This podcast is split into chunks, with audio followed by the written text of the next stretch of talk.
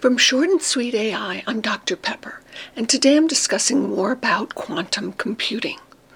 Regular computers use a binary system of ones and zeros or bits. Quantum computers use quantum bits or qubits, which exist in superposition and make them very powerful. Quantum computing is a very different technology from anything we've seen because qubits can exist in two states at once. They can be like a coin that's spinning and is both heads and tails at once. In order to explain how this could exist, quantum computing, which is based on quantum physics, has created theories of the existence of parallel universes. In a parallel universe, you could have a coin be heads and in a separate parallel universe, it could be tails. Yeah, this stuff gets pretty crazy very fast. In the previous podcast, I talked about the super powerful state of superposition. And I talked about entanglements, where multiple qubits are physically separated but act like they're entangled and give similar results.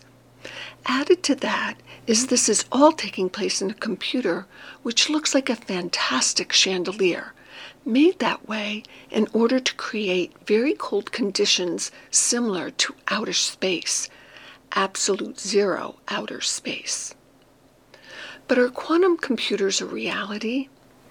There are many groups all over the world working on this technology IBM, Google, Intel, the Chinese government, the US government, private startup groups such as Rigetti Computing, and more. All these groups have been working feverishly for the ultimate breakthrough. Then in 2019, Google announced its quantum computer had solved a mathematical problem in 3 minutes 32 seconds. It would have taken the most powerful existing supercomputer more than 10,000 years to solve the problem. That's the difference in magnitude and power between a regular supercomputer and a quantum computer. As the scientists explained, the answer to the problem wasn't important. It really didn't do anything. But what the Google quantum computer accomplished was the same as the Wright brothers' first plane flight. It showed that quantum computing was really possible, even though its true potential is years in the future. What's holding the technology back? Well, quantum type problems. Qubits are very sensitive and must be shielded from heat, electrical interference, and other metals, and cooled down to just above absolute zero in order to complete their calculations. And you need at least 50 qubits to have a quantum computer. But groups of qubits are very fragile and can fall apart or decohere. This leads to errors in the calculations. Scientists are confident they will solve these problems in the next decade, and then we'll really see what these computers can do. That goes back to how qubits work. They're very powerful because they can deal with uncertainty, and that's how the laws of atoms and subatomic particles called quantum physics works. In nature, things smaller than the atom are not always on or off.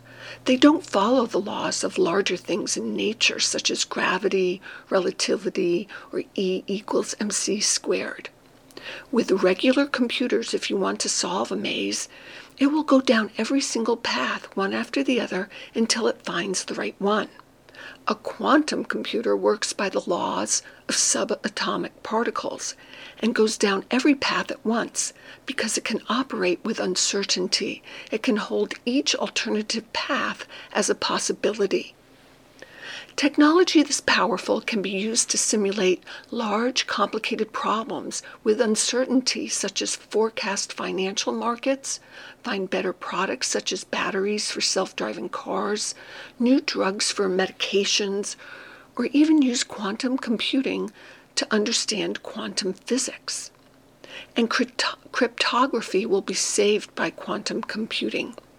New quantum encryption uses the uncertainty principle where everything influences the things around it. This means that quantum encryption keys cannot be hacked or copied, they'll be unbreakable. Richard Feynman, the father of quantum physics, expressed it best. He said, Things on a very small scale behave like nothing that you have any direct experience about. They do not behave like waves. They do not behave like particles. They do not behave like clouds or billiard balls or weights on springs or like anything that you've ever seen. Because atomic behavior is so unlike ordinary experience, it is very difficult to get used to, and it appears peculiar and mysterious to everyone. From Short and Sweet AI, I'm Dr. Peper.